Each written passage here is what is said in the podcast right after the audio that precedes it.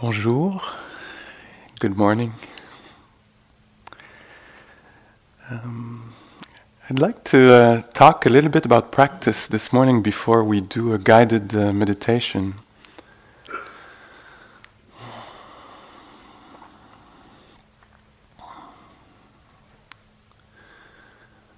Um, so in um, in Buddhism, there's uh, we talk about three uh, modes of understanding.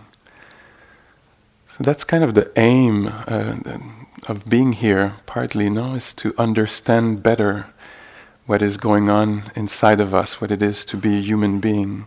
So three modes of understanding. One mode would be uh, receiving information. This is something that is very valued in, in our society. Loads of information is available. So that's one way to understand things. A little bit of a deeper mode of understanding would be reflection, reflecting, thinking about something, contemplating something. Uh, uh, so a little bit of a deeper mode.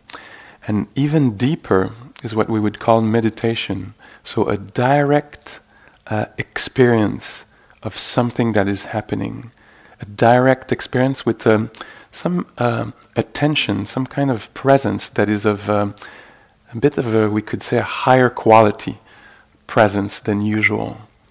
Uh, so that's basically what is meditation, is um, is a, a being there, what we call mindfulness. Mindfulness, a present moment awareness that is not a habitual kind of uh, awareness or attention.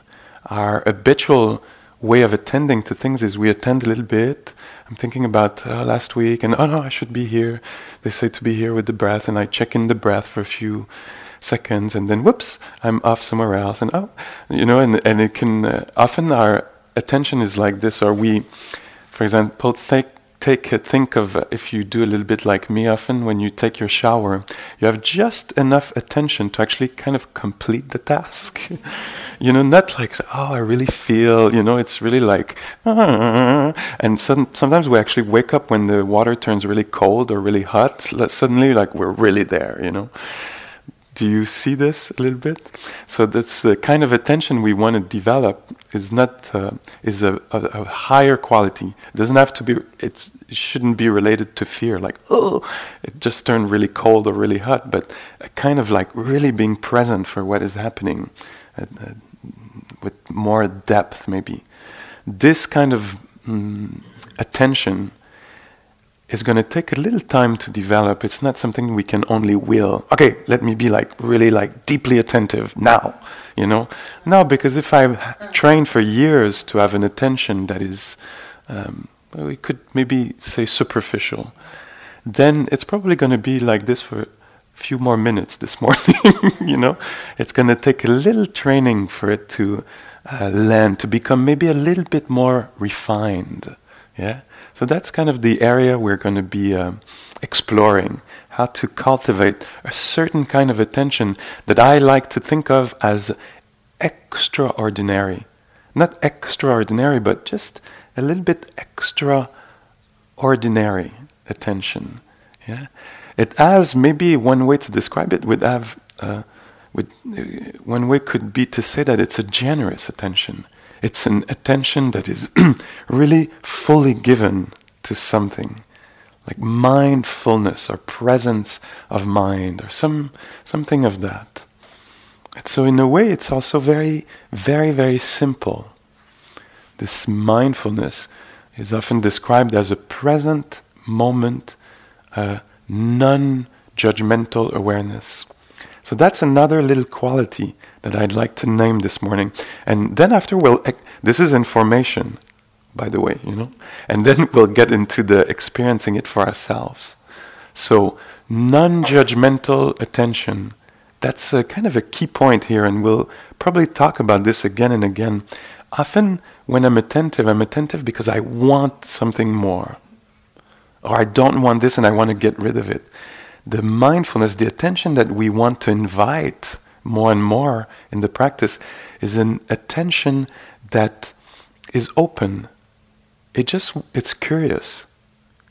It just wants to know what is actually happening. It's not it doesn't want to improve the breathing. It doesn't want to feel otherwise. If the mind is scattered, it's discovering a scattered mind. If the heart is light, it's discovering a light heartedness. If the heart is heavy, like maybe some of us here might have a heavy heart for a reason or another, then it will just sit with this and discover oh, a heavy heart is like this.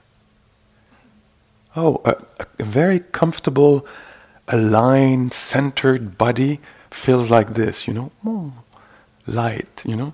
And for a few of us, maybe it won't feel so centered and aligned and light. Maybe it feel a little bit more like rickety or what would be the words for the, but you know, like I, I, sit here and I would love to feel like all like this, and I'm like, oh, it's a, there's a, you know, and oh, my mindfulness then just discovers this. Oh, this is what it is to have a body like this right now. Not, I'm I'm noting it to improve it. I want to have a body that is light and la la la. No, this attention is very particular it might seem to you very passive, but that's maybe what we're going to discover or uh, uh, discover again this weekend is that it's actually very, very powerful. This is uh, where transformation can happen. So it has a kind of acceptance huh, to it. We sit there and we discover what is happening just as it's happening. Sometimes pleasant, sometimes unpleasant, sometimes nor pleasant nor unpleasant, just like this. Yeah? That's already a, a lot of things, maybe, but I want to add another one. It's a kind of um, another way of, we could say, a right understanding of what we're about to do this weekend. And something that I really love about this practice. We might think, oh, I'm going on a silent uh, uh, meditation weekend. I'm going to discover a lot of things about myself and I'm going to work maybe on myself. But there's a different understanding that we could bring this morning and keep maybe for the weekend or remember again and again is that what is going to happen this weekend is also very much not personal in the way that we're discovering human nature. So everything that you're going to feel be it physical or mental, emotional, in a way you could take it as not so personal. You're discovering what it is to be a human being. I like that. It gets me out of me.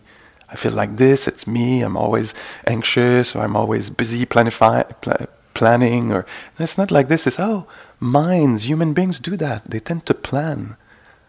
Oh, human beings do this. They, they tend to rehash the past.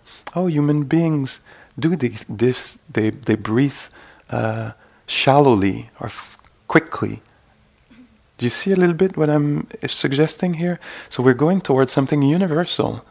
This is what we're going to find out the more and more we practice, but we can bring it from the get go. Just sit here thinking, okay, it's not about me being a bad meditator or a good meditator, or it's about the mind being scattered. Sometimes this mind is scattered, sometimes it's that one over there. There's nothing personal about it. Yet, it's also personal. I allow you to make this if you want a little bit. But the kind of um, beautiful way to understand this practice is we're discovering human nature. An attitude that will be helpful, I think we named yesterday, is a kind, relaxed attitude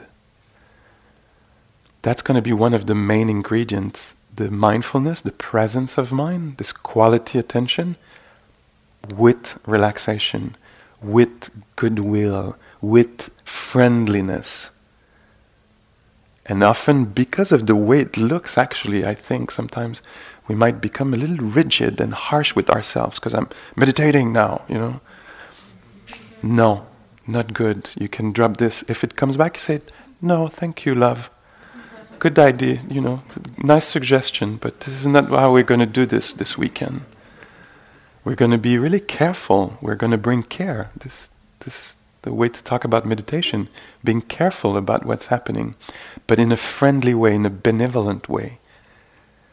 And so it's good to name it because it might invite it just by naming it, but we might have to remind this, uh, remind ourselves of this a number of times, and we will also. So, a right understanding is that what we're doing is discovering human nature, nothing personal. A right attitude is an attitude of friendliness, a friendly mind, as much as possible. Yeah? And then the task is very simple. Trying to be there for something that is happening right now without judging it, just by wanting to discover it. Knowing that it's going to take a little time maybe to refine the attention. Yes? Shall we try? Okay.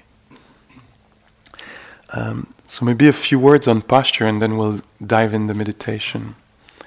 Sitting on a, a chair or cushion is really good choice. There's not one that is better than the other. It really depends on uh, how your body uh, feels right now, what feels right to you. And during the weekend, you might alternate, uh, especially if you're on the floor, because it might uh, become difficult for you. For many of us, it's not in our culture to be sitting on the floor with cross-legged, you know. Uh, so you might uh, want to adjust if you feel the need to uh, switch to a chair. Maybe I would ask you, because of the number of people here, to not claim both a cushion and a chair with personal stuff on them. Maybe claim one as your main little raft for awakening. And then you could switch to another one once in a while, but don't claim two, please. Um, and generally, I would say the posture has to reflect the same thing that the mind will be doing. So the mind is going to be, uh, we, we will want the mind to be awake, present. So the body has to have some kind of energy like this, awakeness to it, and also relaxation. Yeah, so that's the main thing. And so we want to find a certain uprightness.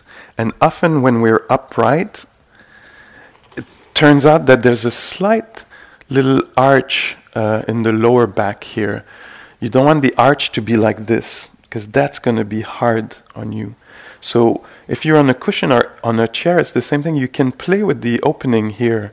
So bring the pubic bone here lower like this. So when I sit, I, that's always something I do at the beginning. I often do something like this to find the right aperture, if I can say, if that even exists in English, this word. so you can play with this like this and find what works for you. And there's something natural that might work. Another thing is the the idea of a tripod when we sit on a chair, like Anushka, she has her two feet and her bum creating a triangle. And for me, it's my two knees here and my uh, bum on the, on the cushion. Playing with the height of the cushion might help you. Often the cushions are low, and so we tend to end up a little bit like this. So, coming to the first third of the cushion if you're on the floor, and making a tilt like this with, will help. And you might have to use something to jack yourself up a bit to the extent that is necessary, maybe to help your knees come down. So I might start sitting like this. If you don't see, you could even stand up to, to look. I might stand, sit, start sitting like this, and as I tilt, whoops, it comes down, and as I go up, whoops, it comes down, and then I can be supported. You might also end up taking something like a blanket in the back or a cushion and helping find support if one of your knees is up in the air. And for the posture, you're probably going to have to do trial and error to find what works for you. Another way to sit is with a bench, and I think we have a few here, but I'll demonstrate with the cushion. So I would just put the cushion or the bench like this and sit like that. And again, I have one, two, three points and then I can play like this and find what works for me. Yeah, and then my hands can fall wherever they fall naturally.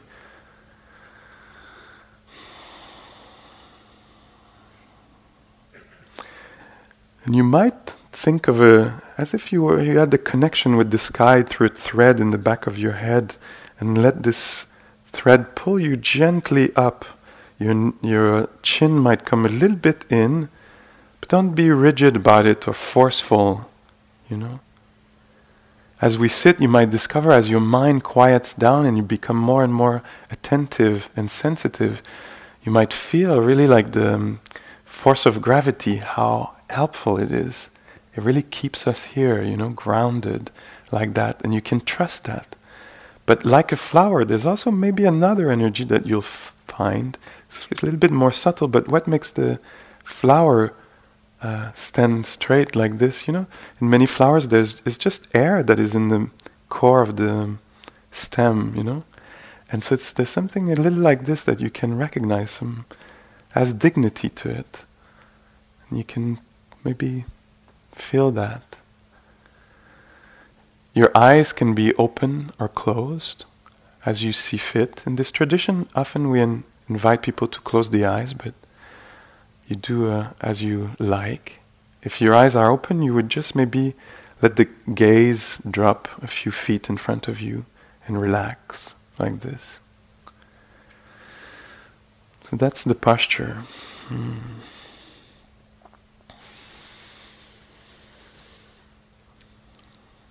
What we want to do when we start meditating, like in a couple of minutes here, is to avoid fidgeting. So, kind of commit to the sitting. Say, okay, I'm going to sit here and really feel what it feels. And it might be a little uncomfortable, but try to avoid readjusting all the time.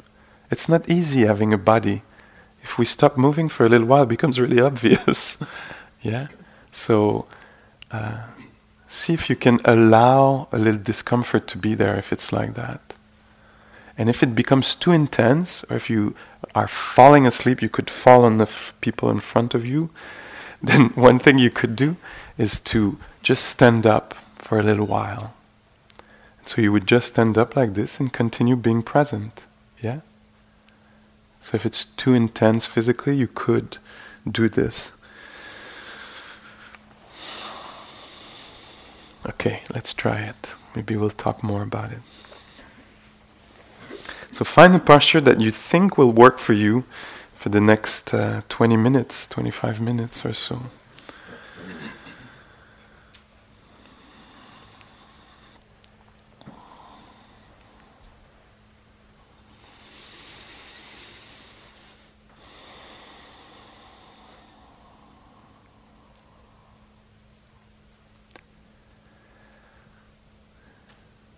take a moment to feel just the body sitting, the posture itself. Oh, sitting feels like this. Discover sitting as if you had never sat before.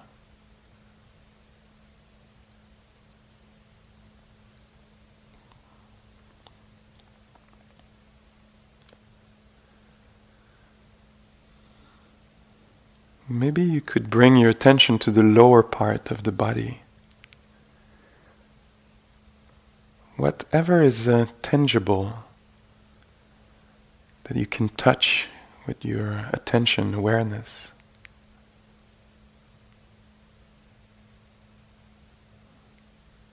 Maybe just the touch points with the ground, the cushion, where the skin touches. The floor, the cushion.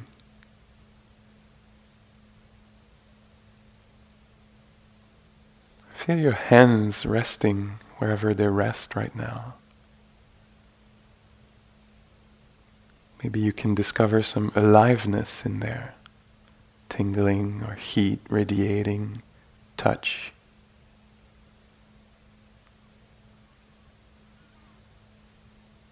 So you see nothing to improve,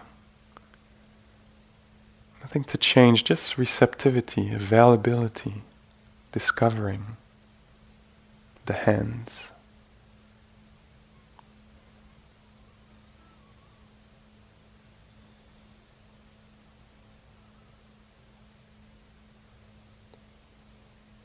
Maybe now discovering the belly.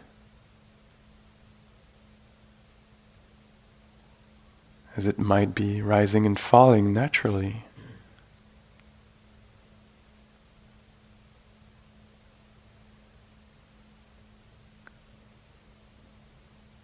See if the encounter with the belly can be uh, done with friendliness.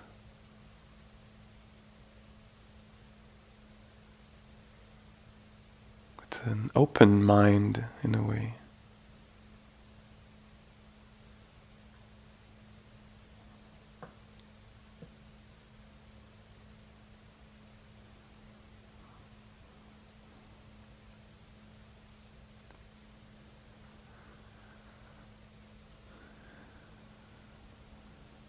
You can reassure the mind that it's okay to do this, okay to feel the chest now, that you're doing fine.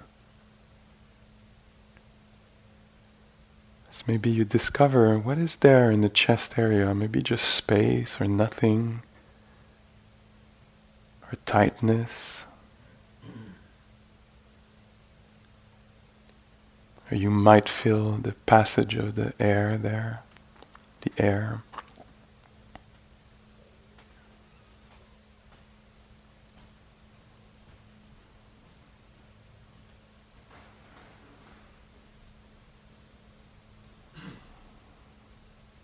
The touch of uh, the cloth on the skin in the chest area.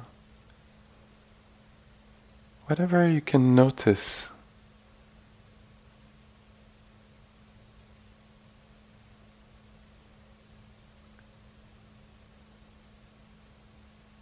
And let the attention now discover the arms and shoulders.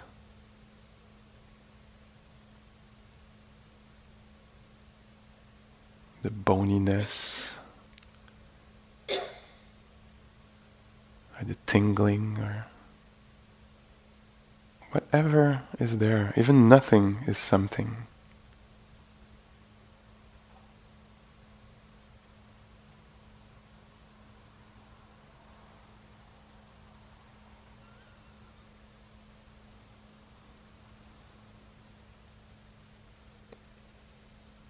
So nothing to fix or improve, no project here.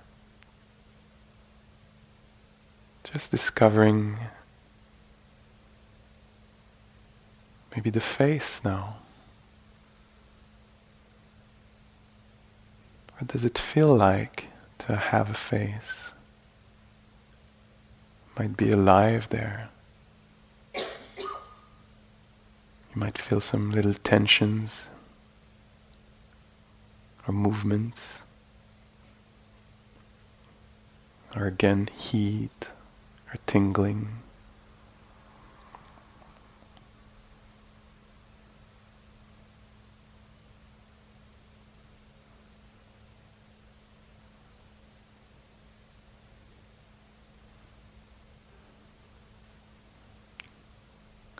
Anything happening around the eyes?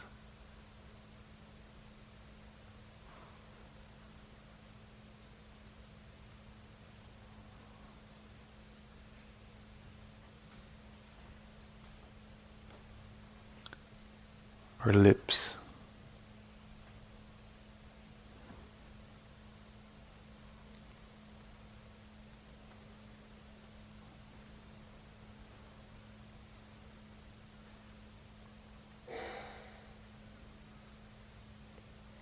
Let's open to the universe of sound if you want, hearing.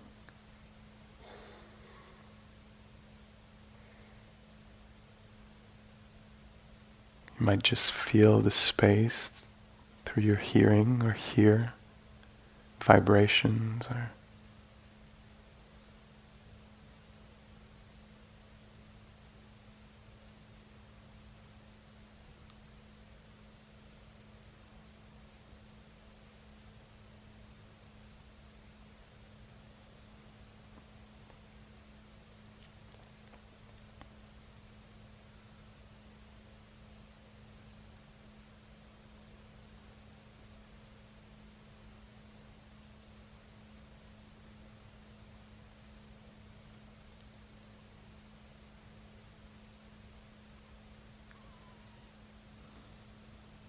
you want. You could come back to the belly, rising and falling.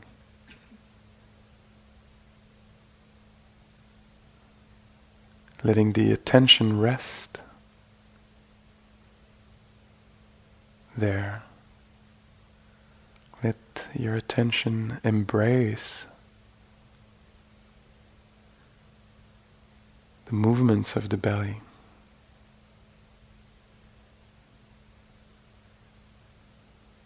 Being swayed by it. it.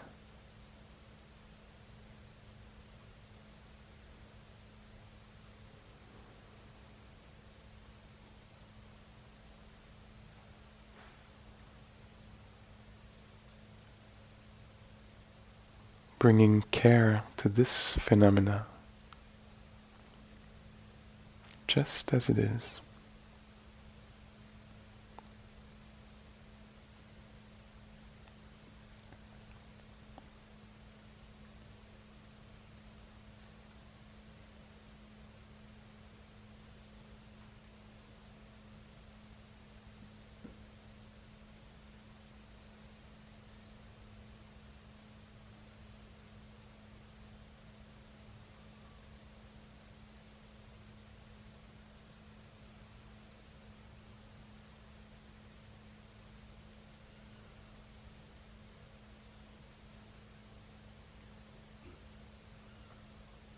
As if you had never breathed before.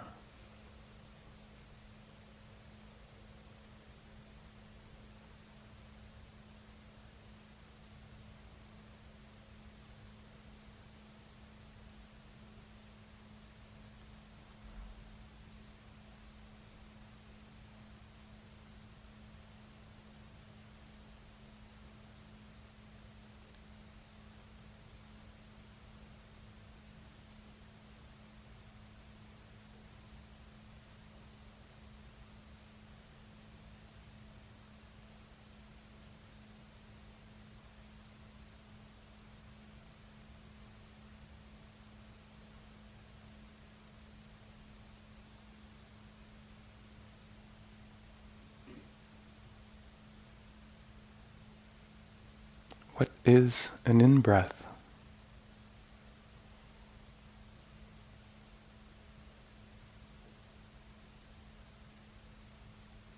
Take time to discover that.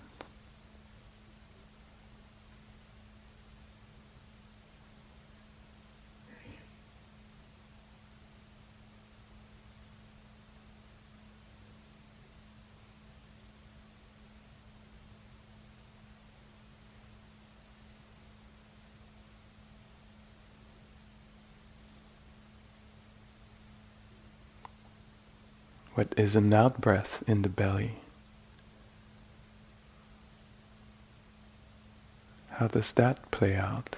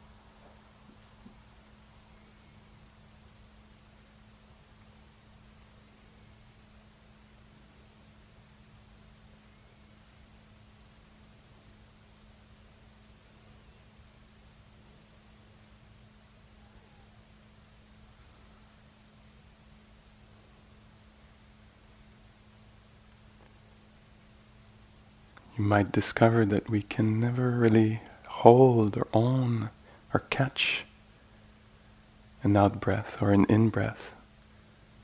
Always escaping, disappearing.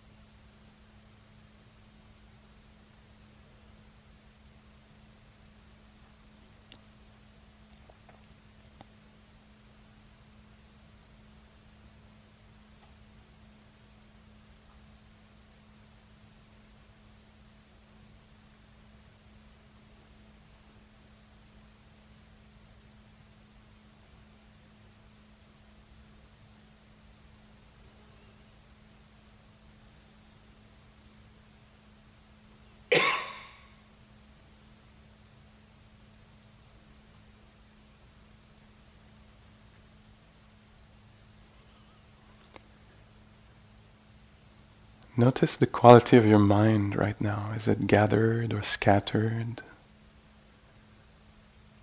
Open or tight? Light or heavy? Caught in something?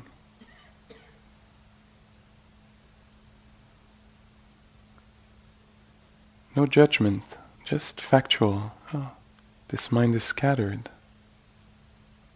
agitated or quite calm and curious.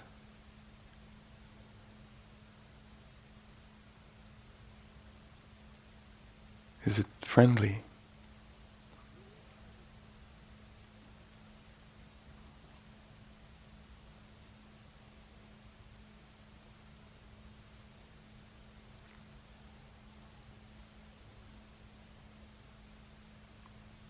And then return to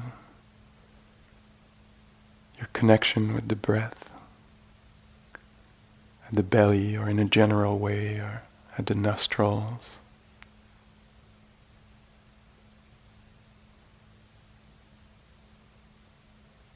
Or if you want, you could anchor your attention in hearing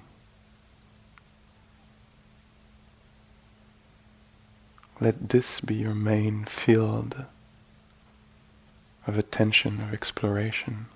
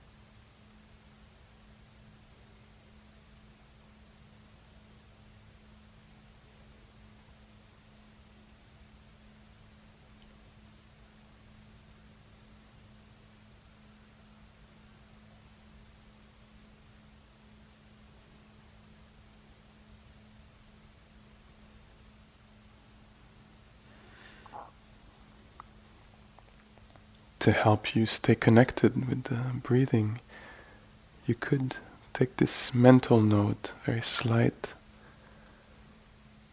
little note in the mind, in, out, arising and falling to allow you to feel it even more.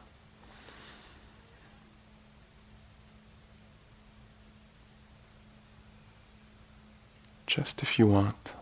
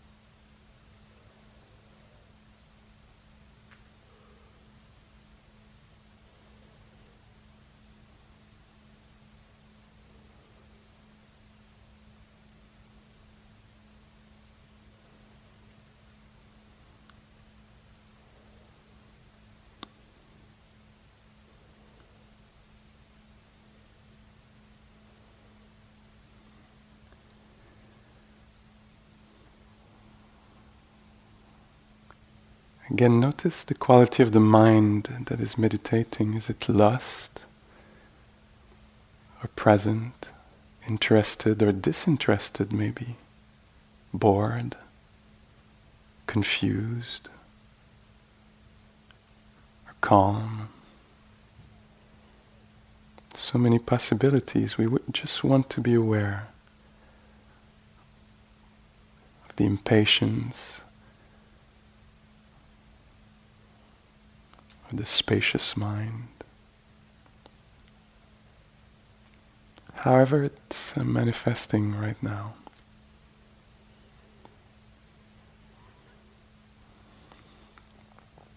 And then let yourself hear the gong.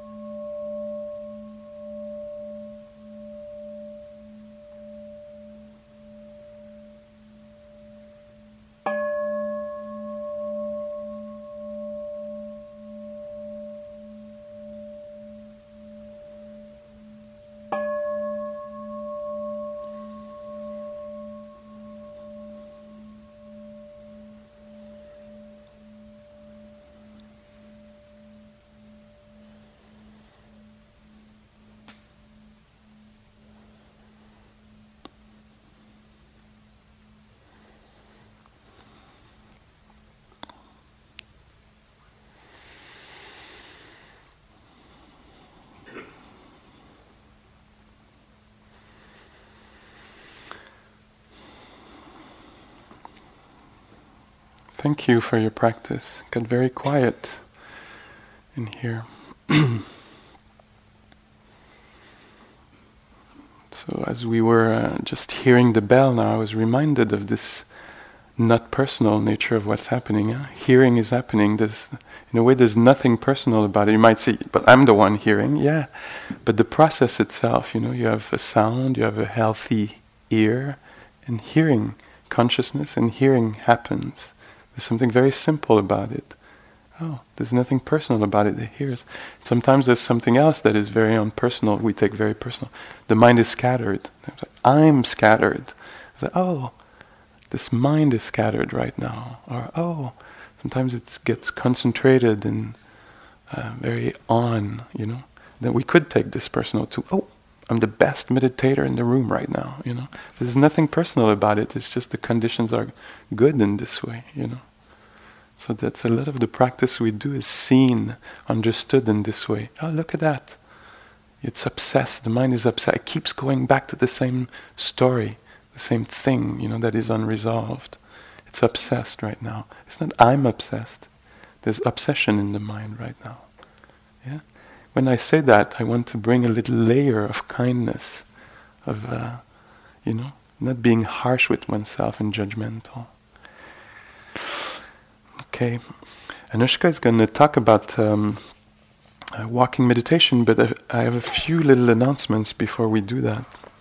If you haven't um, finished uh, f- filling your form, registration form and stuff, right after the sitting, uh, go to the office. They'll help you finish that finish that process. Um, um, uh, in the during the weekend, we will all find ourselves uh, in a little group of maybe 14 or so people for a, a smaller group of a Q&A um, uh, with one of, uh, uh, of the two of us. So it's important that you check the board to see when is your group. There's one. There's going to be two groups today and maybe four tomorrow, and you don't have to come if you don't feel like it.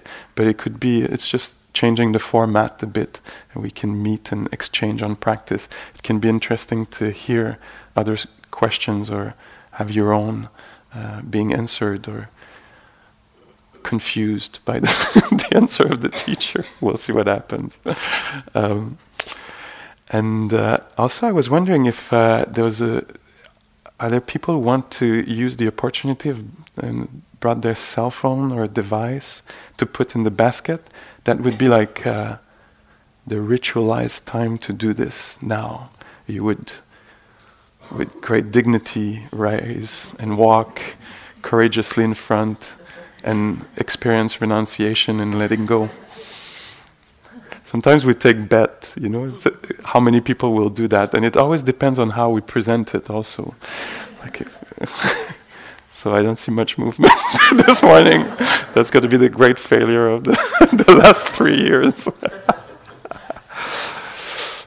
okay, all right. Uh, anyway, it's good because now we had that talk and we know how fragile it is. Um, and how we have to take care of this part of the retreat, the renunciation there. Good. Um, yeah, that's it. Thank you. Also, if uh, you felt you didn't want to do a public march here to do this, you can also go to the office later and turn it in if you want to. So you notice on the schedule it's basically alternating between sitting and walking practice and uh, some eating in between there. And the walking practice is equally important for the uh, retreat. Sometimes people think it's not because you see a lot of statues of Buddha sitting here, and you don't see statues of mid step, you know, walking. Um, although there is actually some period of Buddhist art in which there were a lot of walking meditation statues also. We just don't have them here uh, at IMS, but we should get some, I think. So it's, it's a great opportunity to practice uh, embodiment, basically, this walking meditation practice. It also is really helpful practice um, that will transfer easily to your regular life because even in your regular life, if you don't have as much uh, time when you do formal sitting meditation, you probably walk a lot in your regular life. Even short distances to your car or to the subway or even within your home or office. And all of these are opportunities to actually practice uh, mindfulness, practice connection, embodiment, to be training the heart and mind.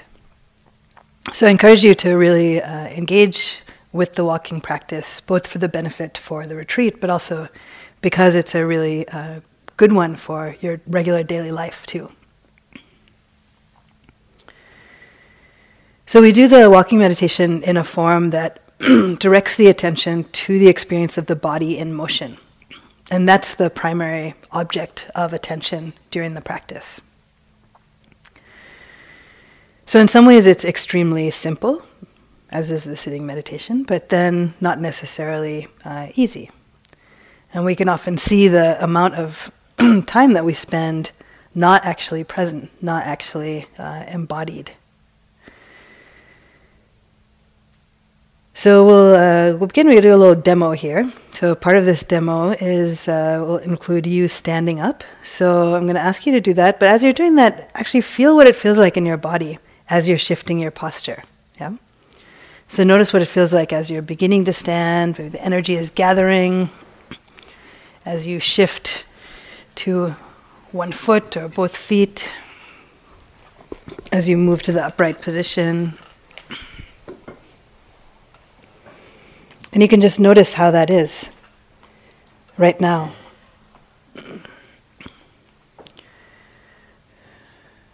So, as you're standing, you could feel the alignment of the body, and you could notice what it feels like in your contact with the floor, the ground, cushion. And this is like feeling it from the inside. So dropping the attention, the mindfulness into the body, into the legs, into the feet. And noticing whatever you notice there. Maybe there's different amounts of pressure on the left and the right. Maybe even though you're standing still, there's not actually complete stillness. And the body is alive, and there's a shifting of weight, a little bit balancing happening naturally. You, might feel where the muscles are tense or relaxed. And you could even notice where's the weight on the feet, if it's in the front or the right or the left side. some of us have a tendency to lean towards the inside or the outside of the feet. So just noticing how it is.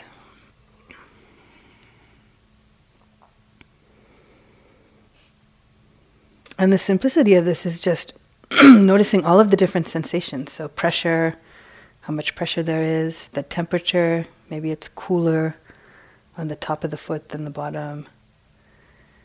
If there's any tingling, vibration, everything is okay. Just to get to know that directly, simply. So then we're going to take uh, one slow step forward, but we're going to do it in extreme slow motion to just connect with the whole experience of taking a step. So the first part of taking a step is shifting your weight to one side. So let's say we'll shift our weight to the right side first. And notice how it feels now to have weight on more one foot than the other. Then we can lift up the foot, move it forward and place it on the ground. And then notice what's that like now. And then shifting the weight towards that, feeling the weight transfer, how that is, how that affects everything legs, feet. the other one naturally comes up. And then again, we'll lift, move, place, and actually come to standing. So bring it to the same place as the other one. So you can feel the body again as you're standing.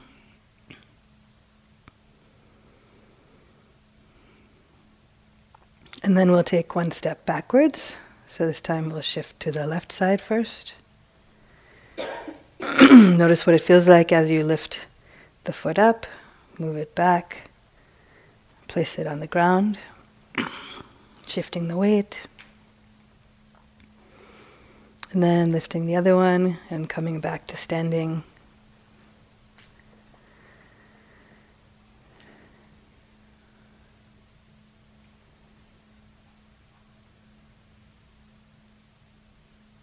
And you can notice if there's any different kind of energy in the body from even just having taken the one, one step forward and back.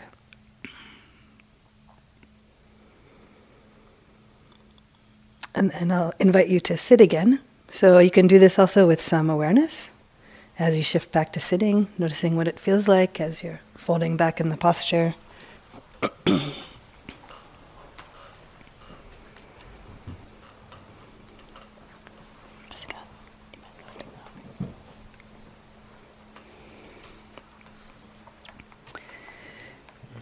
So, usually, when we do the um, walking practice in this tradition, we actually choose a walking path and walk back and forth on it. Uh, and there's many different places you could do that. There's uh, outside here this walking meditation room, and then now in the different dorms, there's also walking meditation rooms. Also, nice you could do it outside. Uh, and basically, you'll choose some path that's maybe 10 to 20 paces long, 10 to 15, let's say. And uh, I'll now attempt to demonstrate this if I have enough cord here. So you begin the beginning of your path and you decide you know where the end of it is. Kind of eyeball that. And then you can allow the attention to just drop into the body, so kind of ground yourself in that. Uh, and sometimes we think of our attention or awareness as living in the head, sort of conceptually. So then it's sort of like, oh, here's me and there's my feet all the way down there, right? but it's not actually true. You know, it's just a idea of it. But you could play with this idea of it by imagining like your awareness is in some elevator or something and like so sink it down you know connect to the belly maybe or even the legs and feet so it begins with awareness well grounded in the body you know particularly the lower part of the body right then it seems like if you will come up to daydream it has to take the long trip back you can play with that if you want to so just center yourself like this. And then we'll just start to walk. And um, you can walk at whatever pace helps you to stay present. So sometimes if you're feeling a bit sleepy, you might want to walk faster. That's fine. Uh, sometimes as you go along, it becomes interesting to walk much slower, and that's also good. Uh, also, during the walking period, you might vary your pace. So maybe you'll start out a little faster and then slow it down, about third of the way through, slow it down again, something. So you could also play with that. you don't need to walk at the same speed as the people around you, although you can notice if you feel some unspoken peer pressure to do that or something. and as we were saying with the seated meditation, um, sometimes it can help to use this uh, mental noting technique. So, just as with the breath, you might note breathing in, breathing out, or rising, falling. With walking, you could notice lightly labeling in your mind, like uh, stepping, stepping, stepping, or lifting, moving, placing, something like that. And as you do that, still 98% of the energy really is on the direct experience of walking. You know, just a little bit on uh, framing, sort of labeling, kind of subtitling what is uh, happening, what you're aware of. Right. So this is helpful also because then sometimes you can notice if you start to drift in your attention, uh, it becomes a bit more clear that that's happening. So it's not like a command. You're not kind of telling yourself to march, um, but it's helping you to direct the attention and to be uh, present with what's happening.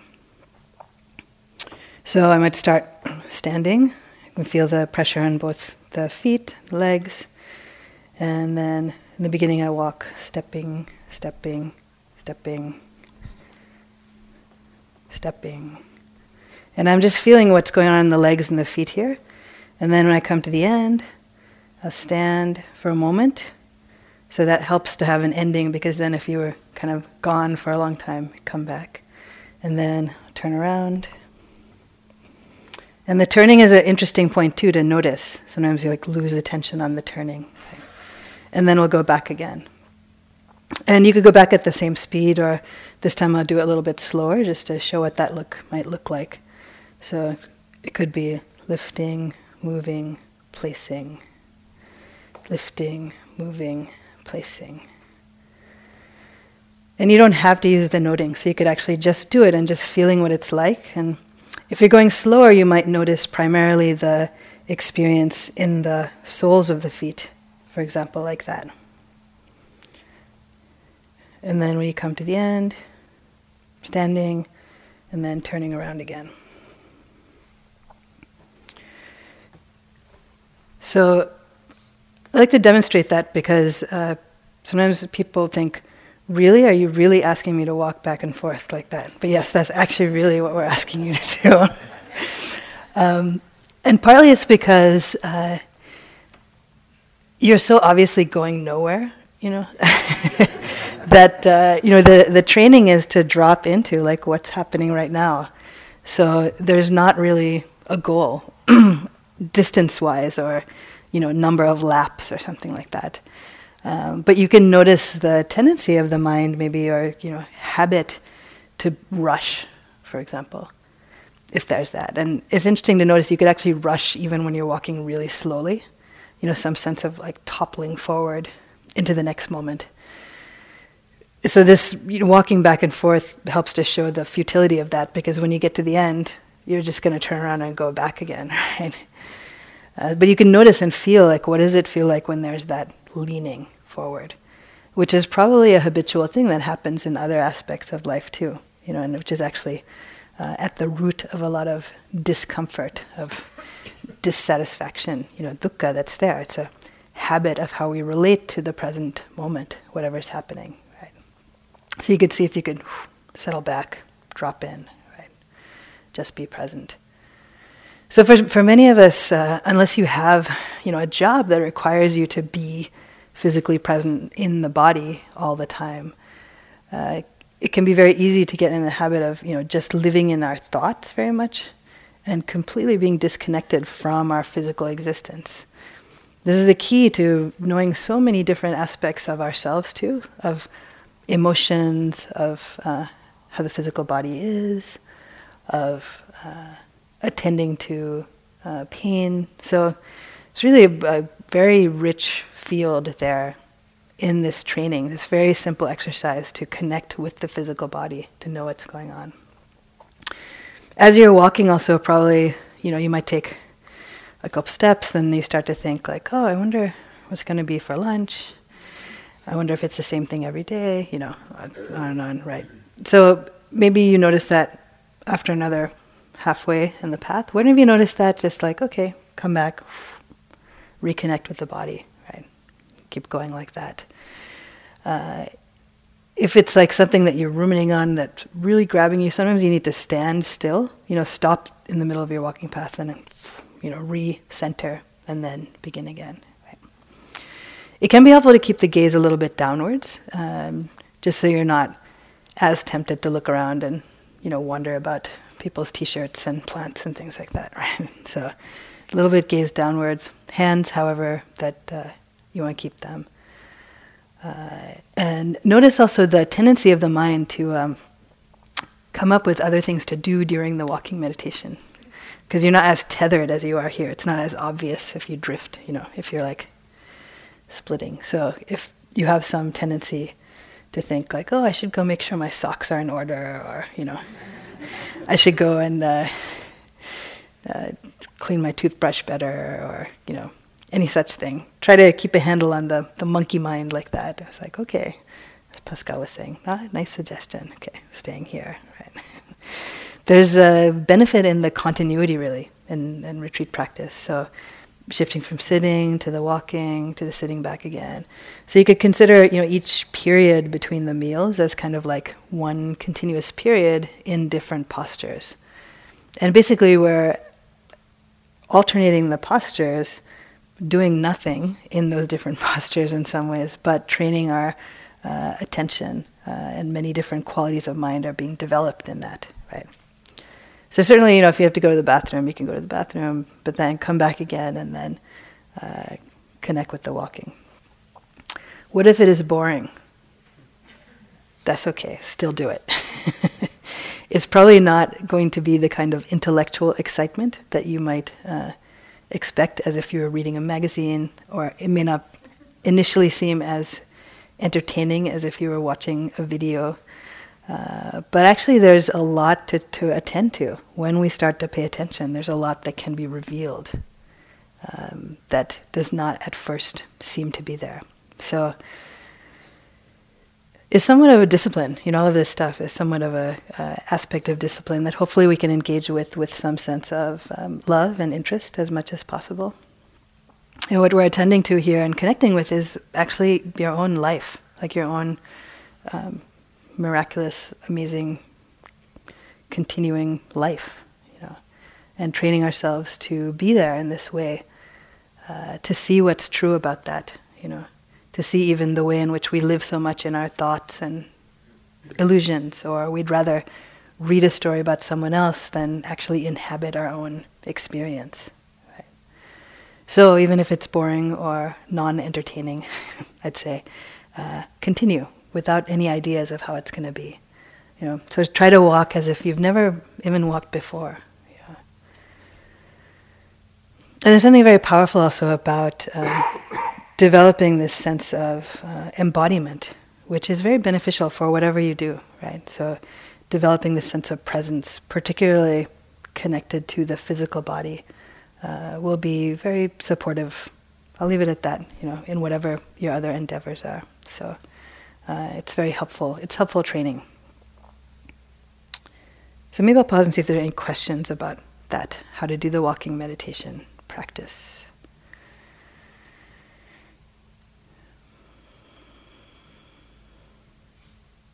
Yeah. Will we be doing it without somebody talking with us? Yeah, so then this part was the instructional part. So then you'll be kind of going to your different the different places and um, doing it on your own. Yeah, and then when the bell rings, coming back again to the sitting meditation. Yeah. Yep.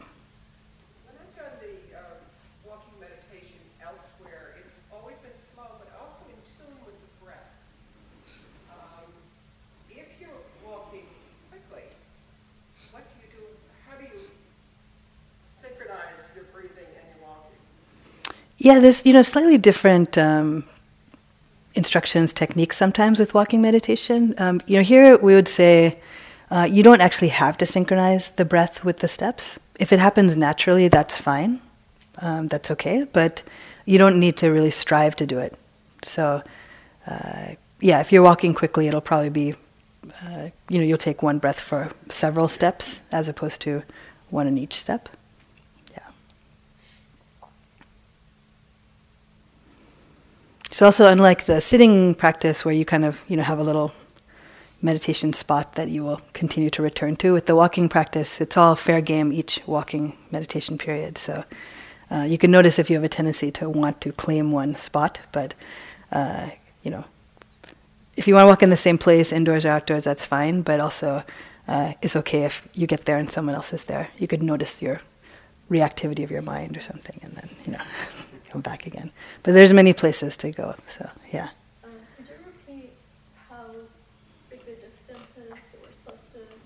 Yeah, I mean, even like this distance, you know, from this sort of banister to banister, which may be like 15 steps or something like that, is good. So you 10 to 15 steps, and if you're walking faster, then it might be a little longer, like 20 steps, something like that. But if you're walking slower, it could be a little shorter. Um, but yeah, not like the you know the whole length of the driveway is. Uh, I would say is too long. Partly because you know these points of turnaround are really helpful wake up points if you have spaced out for some, you know, during some part of the path. And really, you know, the training is just to notice when we're present, notice when we're gone, and come back in. So it's not actually uh, failure if you find that you have been thinking about squirrels or whatever, you know. It's just when you notice that, then that's a moment of wakefulness, right? That's a moment of noticing what is actually going on. So even if a thousand times from here to there, you know, the attention will not be with the body, that's totally okay. You know, that's a thousand moments of waking up that have uh, been cultivated. So, uh, just very patient, very forgiving, kind, and even like try to have fun with it, even to enjoy. You know, it's possible to actually even enjoy the experience of walking in some way that we usually don't because we take it for granted or we're not connected with it. Um, I remember at one point I had had an injury and then had to do um, be on crutches and operation and then physical therapy and sort of learning how to walk again, you really connect with how amazing it is to walk. You know, like it takes a lot of muscles and a lot of balance. And uh, we notice that when little kids start to walk, you know, they're kind of wobbly and then they get going. And um, but it's true for all of us. It's like actually quite a intricate feat to walk. So so pay attention to it. Like see what that what it's actually like. Yeah, Elizabeth. Yeah, sleepiness. So, uh, so in the walking, I would say walk faster, and uh, walk outdoors is good. Um, in some place that's cooler, you know. Uh, and hopefully that itself, when you're in motion, will make it harder to fall asleep per se. you can though be present um, with whatever's happening, even knowing that there's sleepiness, and it's a little like sort of knowing that there's a bit of a fog, you know, knowing there's like a little bit of a haze in the air. Uh, so then that's sort of part of what is uh, what the situation is. Is like okay, knowing the steps, knowing what it's like to be in the body walking, but it's foggy. You know, it's sort like in the morning if it's foggy. You know, it's foggy like that. In in sitting, it's uh, more uh, of a tendency to fall asleep. So you can do as Pascal suggested of opening your eyes, um, of standing up is good. Uh, even in between, you could wash your face if you want for a little like refresher kind of thing. But it's possible to make sleepiness, like awareness of sleepiness, also something to investigate and um, something else just interesting that's part of our human uh, condition, you know. Not even human condition, right? Like all the animals also get sleepy, and so it's something we share with all the different forms of life. Uh, so it doesn't really have to be a problem, it's just something else to uh, explore, you could say. Yeah. All right, so let's give it a try, and then uh, there will be a, a, bell rung, and we'll come back again uh, to sit at 10.15. And uh, you could consider like each of the sittings, it's sort of like a a boat launching. So it's good to be in place when the boat launches, meaning like to try to be on time for the sitting. And then uh, likewise, you know, it's interesting to just get to sit there and be like, okay, I'm going to sit here and see whatever the mind and body system uh, shows up as during this time. This is actually my discipline and practice to see, like, oh, what's here? Sound, thoughts, body experience, breath, you know. So that's sort of during that launching, you get to be with that, right? So, um, so we'll uh, do some walking practice, and we'll come back again here for sitting at 10:15. Yeah. Thank you.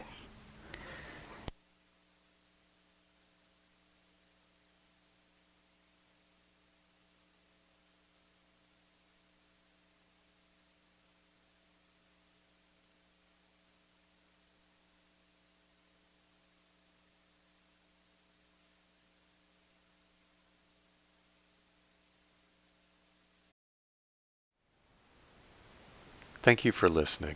To learn how you can support the teachers and Dharma Seed, please visit dharmaseed.org slash donate.